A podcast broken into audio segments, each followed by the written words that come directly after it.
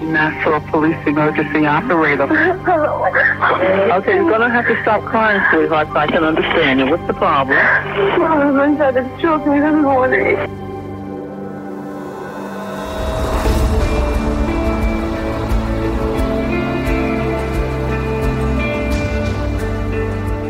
I'm Scott Weinberger, investigative journalist and former deputy sheriff. I'm Anna-Sigga Nicolazzi, former New York City homicide prosecutor and host of Investigation Discovery's True Conviction. And this is Anatomy of Murder. For today's story, a friend of mine who you heard from on another episode, Mitch Benson, was in a different jurisdiction for a while. And while there's a lot of us prosecutors, we're actually a rather small community. And he said to me, you know, you really should speak to this other prosecutor about a case that he had because there's really some worthwhile things to talk about. So I spoke to Michael Canty, and he brought us back to a case that occurred in 2007. Kelly Forbes was originally from Trinidad. She lived with her family in Brooklyn. I know she had at least one brother, and she had came from all accounts a very nice family. Her family and friends best described the 29 year old as a great mother to her young daughter. She was fun loving and finding her way after moving to the U.S. And she was working in a doctor's office as a medical assistant, and that's where she met Michael Forbes. His father was an industrious man and bought properties and began to buy properties with Michael. And Michael started his own business. He started a barbershop business. He had fancy clothes, a fancy car. He got married. He had a child. He subsequently divorced, but maintained a very good relationship with his wife and had been quite successful. And she made such an impression on him during that visit that on his way out, he made a point to leave his phone number at the front desk, asking her coworkers to pass the message on. He wanted to take her out. Michael took to her almost immediately. He was at the point in his life where he wanted to settle down and have a family. And Kelly had a child from a previous relationship. And by all accounts, he came in and swept her off her feet. So in 2006, he began to shower her with gifts and it didn't take long for him to decide that this was the woman he wanted to marry. And, you know, he proposed and she said no. She said she wasn't sure, but the relationship continued. I think there was a little bit of a cooling off period. And again, it doesn't matter woman to man or man to woman, but you do start to question okay, is it just that she didn't accept because she wasn't sure? And hey, I'd rather have someone take their time than to rush into something that wasn't going to work out, or at least they knew that from the get go. Or is there something else? There is one other important thing to point out that Kelly Forbes was 20 years younger than Michael. And let's discuss the elephant in the room. When you hear the age difference, there may be absolutely nothing more than two people with a large gap between them who are very much in love. Or is there something else? You know, I hate to go down that path, but we have heard the stories many a time. A much older man is usually the story, and a much younger woman, and that control and I am older, I will be the person to be in charge comes out guns a blazing in June of 2007, he proposed and then they got married. Just when I hear, well, that eventually she accepted his proposal, you have to start to, I don't know, talk about is it that the thing that makes her accept is his money? Is he some sort of security? You know, Kelly Forbes grew up, as you heard, in Trinidad. So she's this young mother now in a new country raising a child. And this guy comes and basically says, I'm not only going to care for you, I'm going to care for your daughter too. She did want a big wedding, and Michael obliged. He paid for the wedding, took her on a nice Caribbean cruise for their honeymoon, constantly showered her with gifts. From proposal to actual ceremony was really quick. They knew each other for only about a year and got married only a couple of months after he proposed. You know, Michael did also come through with one of his promises. When they returned from their honeymoon, Michael has now purchased this house down on the south shore of Long Island in Merrick, and he has been doing construction on it. He knows that Kelly and her daughter are going to be moving in. You know, clearly Michael was much more of a hurry to get married than Kelly was. And within months, he was set up with a wife, stepdaughter, and for Kelly, it seemed that Michael did bring her stability. I think in this day and age, so many of us realize that we shouldn't have preconceived notions on just about anything. And that can go for marriage too. You know, different setups work out for different people. And could this really be exactly what the two of them were looking for? She had a job, she had a secure situation for her daughter and herself. Things could go in the right direction or not. The morning of November 21st, 2007, a call came into 911. Nassau Police Emergency Operator. okay, you're going to have to stop crying, sweetheart, so I can understand you. What's the problem? That 911 caller was Kelly. My husband tried to choke me this morning. The initial call to 911 was a hysterical Kelly Forbes saying something about choking to the point where I believe the 911 operator said something, Are you choking? Or he tried to choke me. Someone lay dead on the ground. It was Michael. Is your husband conscious? I don't think so. I was at work and I got a call.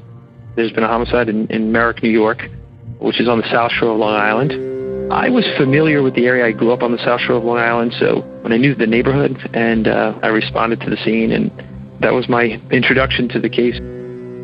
This was actually the first case he handled for a homicide.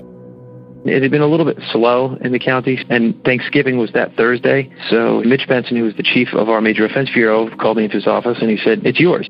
At the time, I really had no experience. I knew the types of cases that were coming in, but I was obviously genuinely excited, probably a little bit nervous. You know, wanted to make sure that I put my best foot forward on my first homicide. Eight weeks after they said their vows, it was Kelly Forbes who made that 911 call saying her husband was dead. I believe it's Officer Goldhammer arrives at the scene. He rushes up, and she says something to, he tried choking me. I had to defend myself. I was able to knee him in the groin and get the cord around him, and next thing I knew, he was dead. While there is an admission that she ended his life, she's making it clear that so far her actions were taken to save her own. And this is where the investigation kicks off. And Anna-Sigga, to you, clearly you understand this world. What does it take for you or a prosecutor to really work through a self defense claim? I was in domestic violence for a while, even before I got to homicide. And unfortunately, we see this all the time. You know, when you have an assault or like here, an ultimate death, the person who committed it, at least at their hands, calls it in because whether it is actually justified that they are defending themselves or whether it's something more and actually a crime, they call it in. And just going for a second to Kelly Forbes' perspective, you know, certainly what we see in domestic violence cases so often is the woman who, when she has actually committed an assault or like here, a death results, what that must be like, you know, something has happened to them to be attacked or to cause them to fear for their lives. I mean, just for a moment, again, we don't know what side of the line this one falls on, but put yourself in that person's shoes in the unfortunately many cases of justifiable self defense. One thing as a prosecutor is you don't presume anything. Your objective is not to simply convict somebody because somebody is dead. You need to objectively investigate her claims to determine what happened. So let's go step by step with this crime scene, starting when first responders initially arrived. Kelly Forbes was at the top of the stairs crying, and he then immediately pushed past Kelly to find Michael on the ground, not breathing. And he immediately started CPR, started chest compressions, kind of in a failed attempt, attempt to try to see if he could revive him. Through this rush of trying to perform CPR and do chest compressions and to see if that he could save his life, he was taken aback by one particular fact, and that was that the cord had been laid across Michael's hands, that it almost looked like it had been placed that way. And after the first responder finished trying to give CPR, he got a really good look at Michael Forbes's clothing. There was no indicia of any ripped clothing. In fact, Officer Goldhammer described Michael having a single button on his pajamas buttoned. And if this was a life or death struggle, essentially it was only one button buttoned and that button remained intact. He actually ripped it off. He described ripping it open to perform CPR. We always talk about in these homicide investigations, you have to go where the evidence leads you. And how does that particular crime scene begin to get you some answers? And here's a few clues that I see. First, she only had a small bruise on her wrist and another on her arm, nothing on her neck, not even a scratch.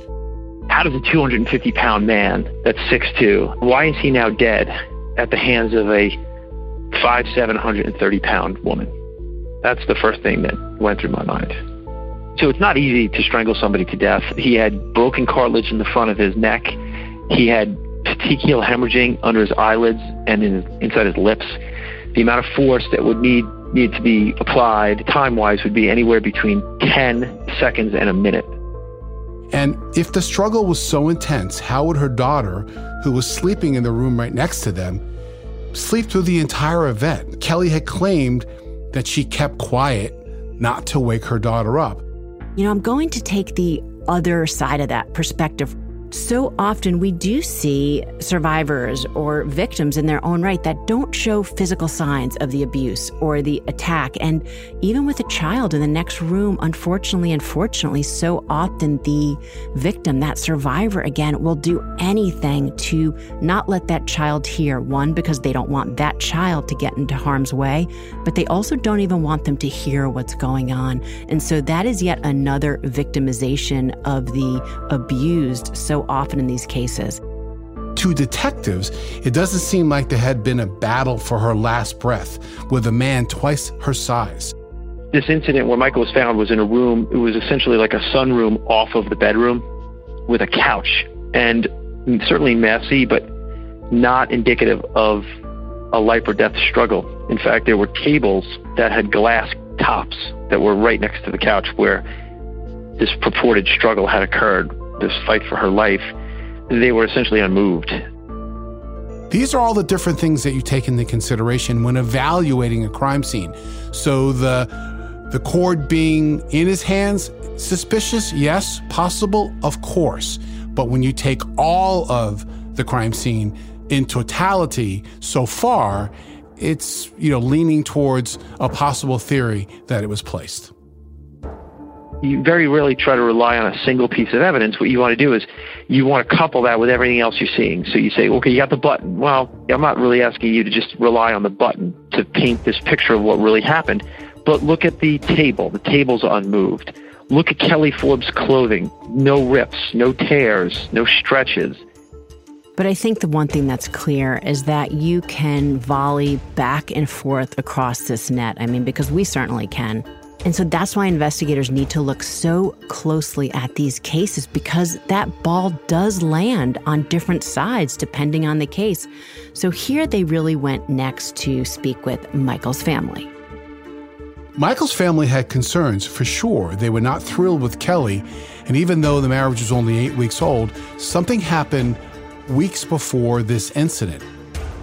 But this time, the person who called 911 was not Kelly Forbes, but Michael. And that call paints his case in an entirely new light.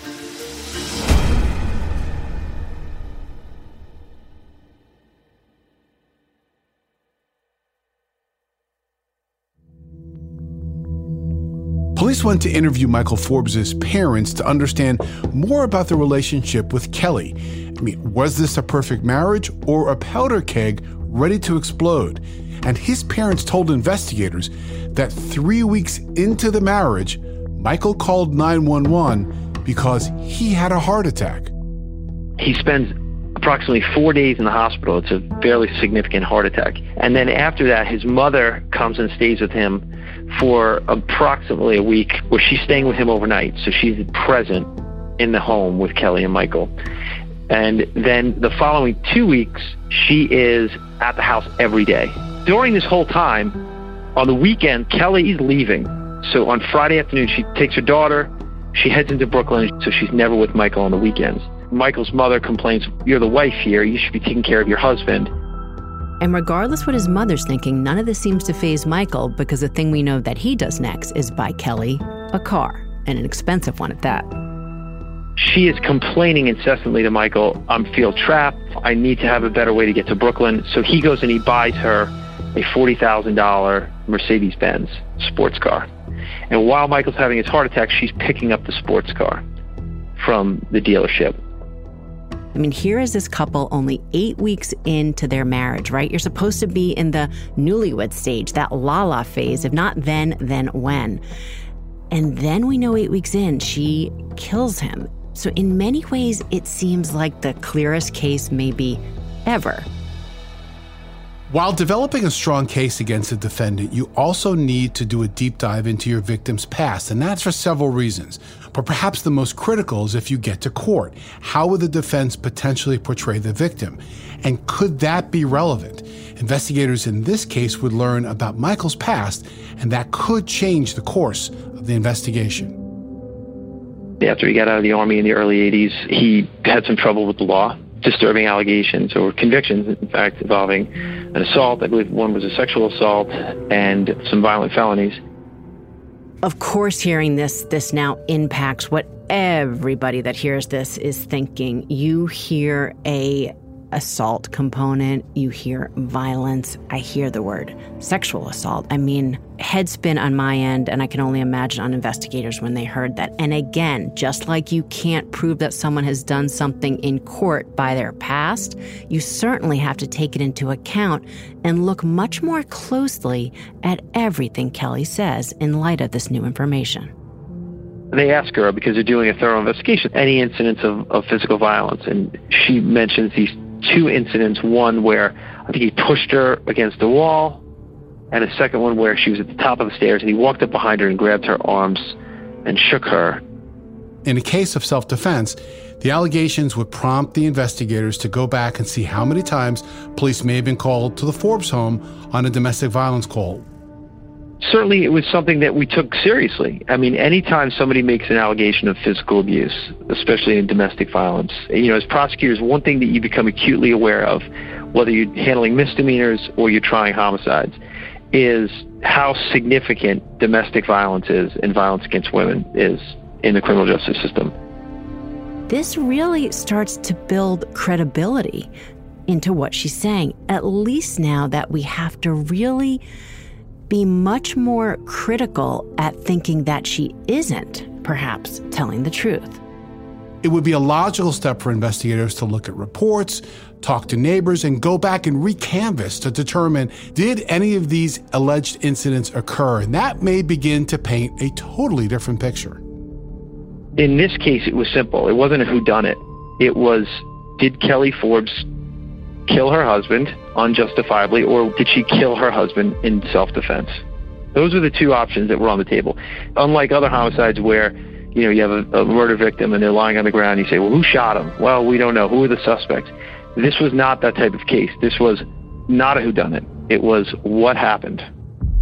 Now, listen, let's just stop for a second because the person that is dead in this case is Michael Forbes. So, absolutely, he is the victim and something caused his death. But again, if we're analyzing from law enforcement and prosecutors' perspective, we have to really look at it from the outside to see if what Kelly Forbes did equals murder or justifiable self defense. And the devil in that is going to be in the details other than the bruises that showed up later on that night on the sides of her arms, there was no other indicia of domestic violence or physical violence inflicted on her. So we're looking at two specific allegations where police were called to the home. But that doesn't really spell out murder. It doesn't necessarily always lead to murder. Often it does not, thankfully. So you still have to step back and look at the preponderance of all the circumstantial evidence you're gathering before you can make that final determination. And then you continue the investigation and you say, okay, what else do we know about the marriage? Were there any prompt outcries? Sometimes this doesn't happen, but you look to see is there any other evidence of Kelly reporting physical violence at the hands of Michael to others, a family member, a friend, a parent, even though they were only married for eight weeks. What was going on between these two people? Anybody she would talk to, she would complain about. I feel trapped. I can't stand Michael. So Kelly had made statements that Michael became angry, that Kelly was spending more and more time with her daughter, and at times even sleeping in the bed with her instead of being in the bed with her husband, Michael. According to her, they were having an argument about her not wanting to sleep in the bed Michael wanted her to stay in their bed in their bedroom, and she left. She was also on the phone, either texting or speaking to somebody, and it was that Michael grew frustrated. She then went into her daughter's room.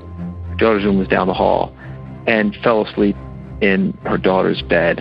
Essentially, when she came back, he said, What are you doing here? And, a, and an argument ensued. And it was this dispute that led to Michael's death. She describes an argument. He came at me with the cord. He managed to get the cord around my neck. I believed he was going to strangle me. I managed to knee him in the groin and get the cord off my neck and around his neck. She did say at one point she was on top of him after she got the cord off of her neck. Now, I can easily go two ways on this, right? Because on the face, it's like, wait, because of that, you're going to actually try to choke someone, which we all know can quickly lead to death. But on the other hand, we have all heard the stories, and, and clearly we have seen the cases where literally nonsense can lead to murder, you know, looking at someone the wrong way. And here you have the fireworks, if you will, of people getting angry in romantic entanglements in relationships. And that unfortunately does light the fire all too quickly in too many cases. And then the case takes a critical turn. Police find a clue which flips this case on its head.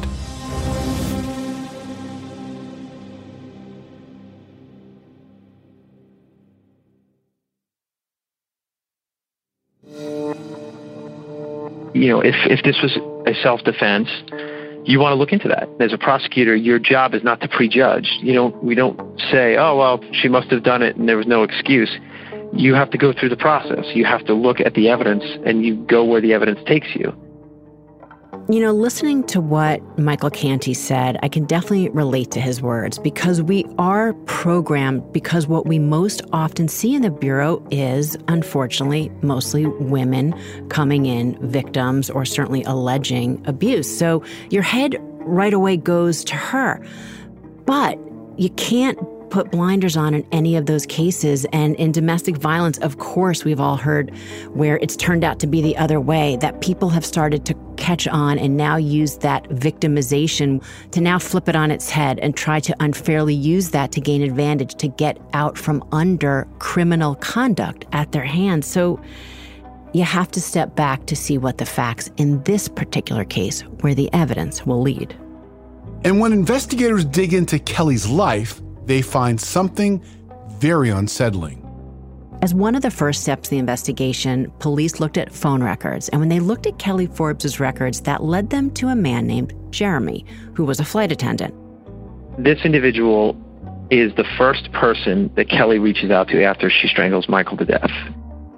Hello. She texted him right after this assault with her husband. You know, what does he have to say about that? We brought him in, and I remember interviewing him, and, and I said, "Can you describe the relationship?" And he goes, "Well, we hung out. You know, we met, we hung out, we used to hang out together." And then I thought to myself, "Well, she's in her 20s. This guy looks like he's in his 20s." I just asked the question. I said, "Did you guys have a sexual relationship?" And his response is, "Well, did we?" F-? Yeah, of course.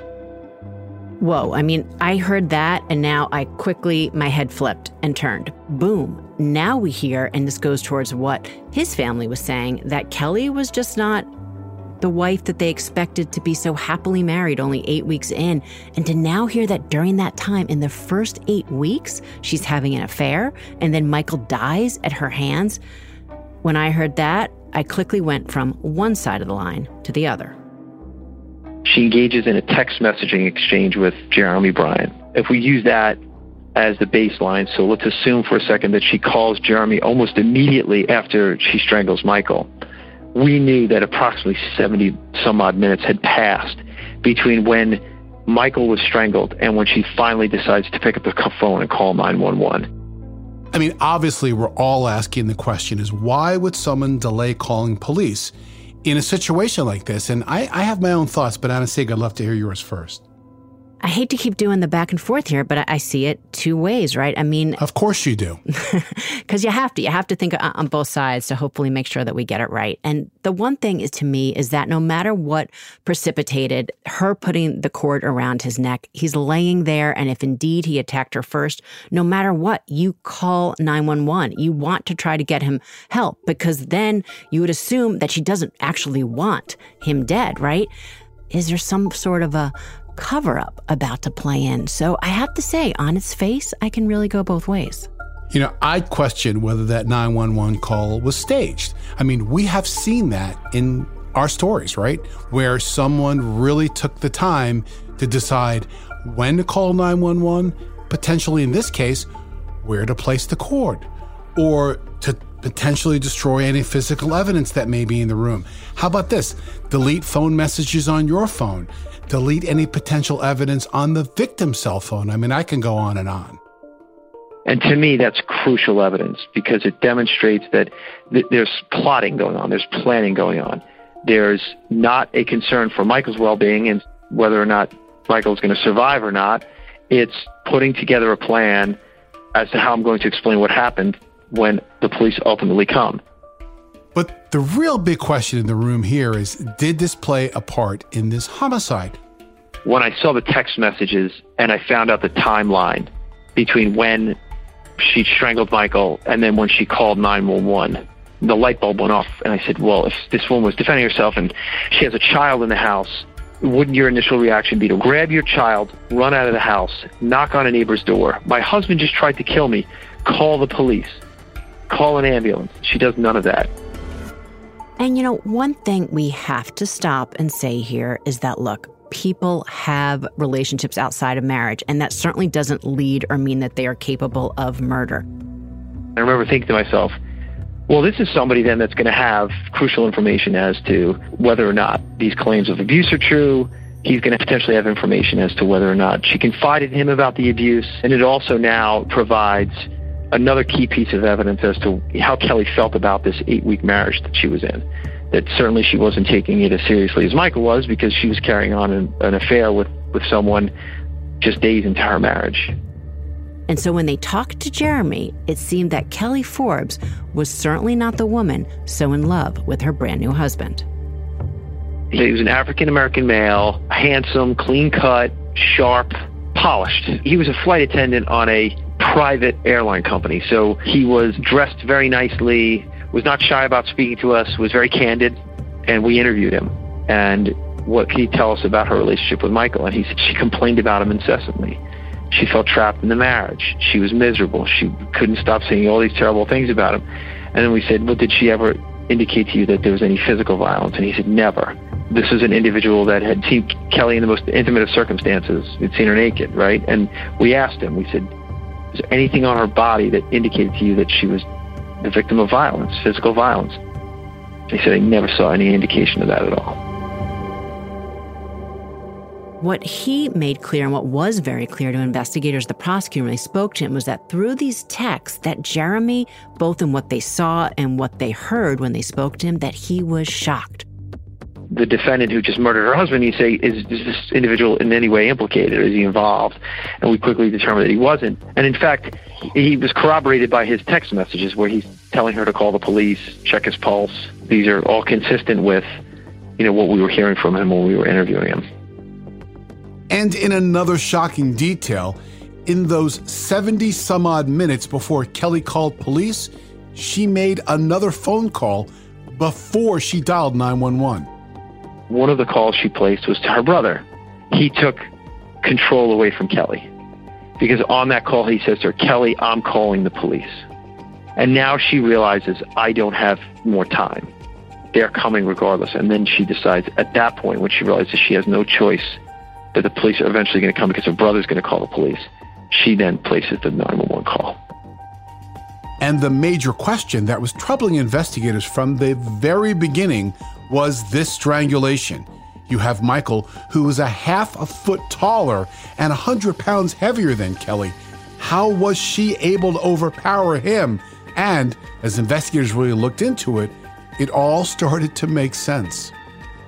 we found out through the autopsy was that he had a heart condition. Well, now we have a, a man that's 50 years old that is essentially convalescing and recovering from what has been described as a severe heart attack. What doesn't come right away is the toxicology report. We also knew that he had cough syrup in his system, which what does that tell us? Well, obviously healthy people don't take cough syrup. Hearing the toxicology report and the results of that toxicology report, I mean, it's giving us a clearer picture of how aggressive he could have been according to the report. We found out that he had Ambien in his system. Ambien obviously is a sleep drug. We then spoke to medical experts that told us that Michael would, based on the amount of Ambien that was in his system at the time he died, would either be sleeping or would be in a sleep-like state. So certainly in no condition to engage in a combat of sorts with his wife. So when you look at a combination of all three of those factors, it starts painting a clearer picture of the physical condition of Michael during this struggle.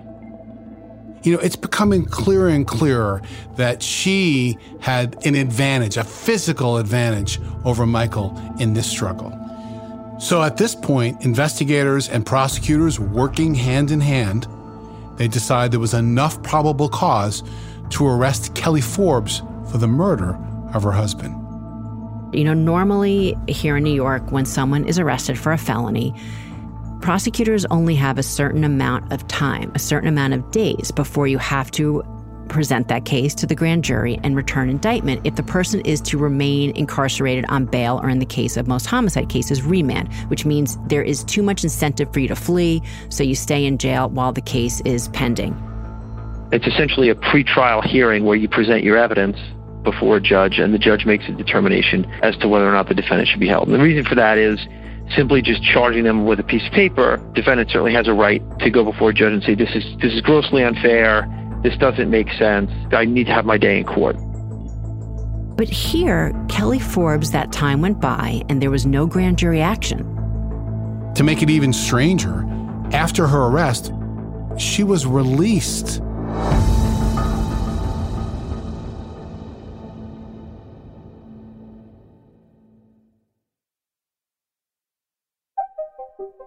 now, Michael Canty can't talk to us about the details because grand jury proceedings are secret and with good reason.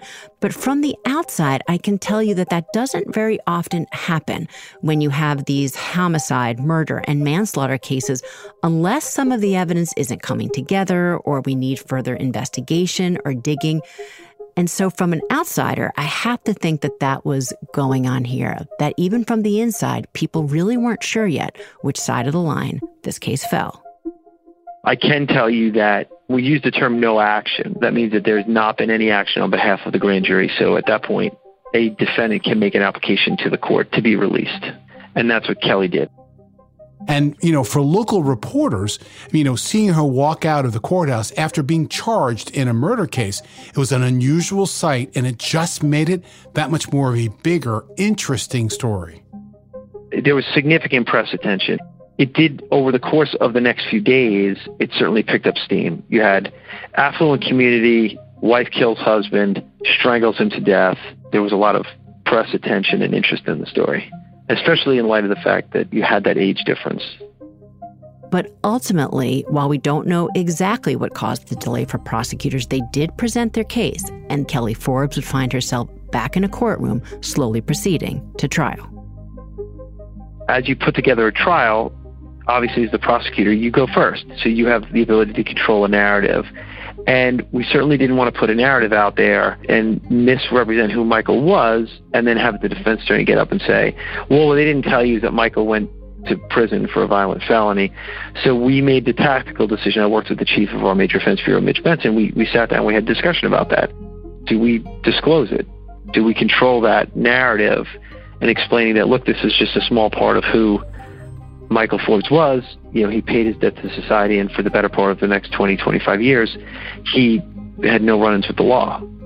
And we made that tactical decision to open on it.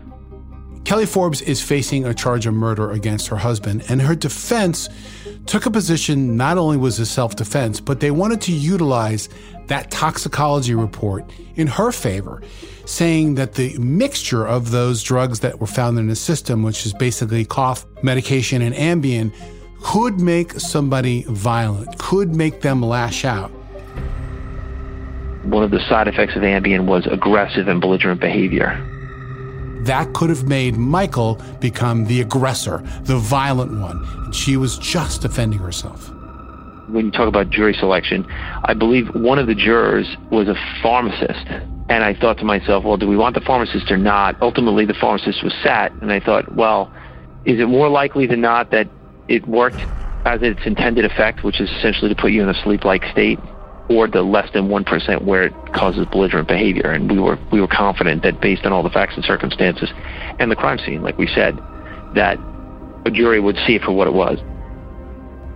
And so, really, in certain ways, it came down to a battle of the expert. And certainly, from the prosecution's perspective, like, sure, they have a document case or two or more that someone has actually been violent when on this combination of medication. I mean, for all of you out there, if you look at just about any medication that's in your medicine cabinet, they all have the warning of what the side effects could be. But if you really go beyond those and look at the trials and the actual numbers, those side effects, certainly in this case, are so few and far between that when they put it all together, this case ultimately seemed pretty clear to the jury because once they were given the case for their deliberations, it didn't take long before they came back with the verdict.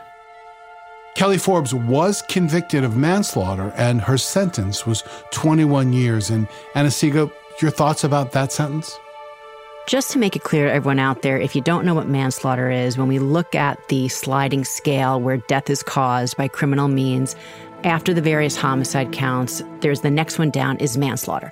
And the real difference here is that the penalty, the sentence is going to have that definite, that determinate number, that actual number here, like the 21 years, as Scott said. So it's not going to have a range. I consider myself like a person of faith, and I believe in the intrinsic value in everybody's life. So the fact that Michael had those run ins with the law, and they were serious, and not certainly not minimizing them. But I think every life's redeemable. And you know, as prosecutors, you take your victims as you find them, and they have different paths, and some are the innocent of innocent, and some have sometimes sordid past, but that doesn't give anyone else the right to take a life. And by all accounts, he had redeemed himself. He had started a business. He had, you know, had a loving relationship with his parents. He had a marriage that ended in divorce, but he still maintained a cordial relationship with his ex-wife. He had a daughter who he loved and supported. He took in Kelly and Kelly's child and provided a home for them. To have your life snuffed out like that at 50, when all indications were that you were looking to start a new life with your wife, it comes back to what I said. I think every life has value, and I think our criminal justice system, when we punish homicide so severely, you know, we have trials and we take them seriously. It demonstrates that we do value life, and we have to make sure that those that take life are held accountable. Michael Forbes had turned his life around and put his past behind him and thought he had found the perfect match, someone to share his dreams. Instead, his new wife, Kelly Forbes, took it all away. And both Michael and Kelly had children from previous relationships. And today, my thoughts are with them. They are the ones who are left behind.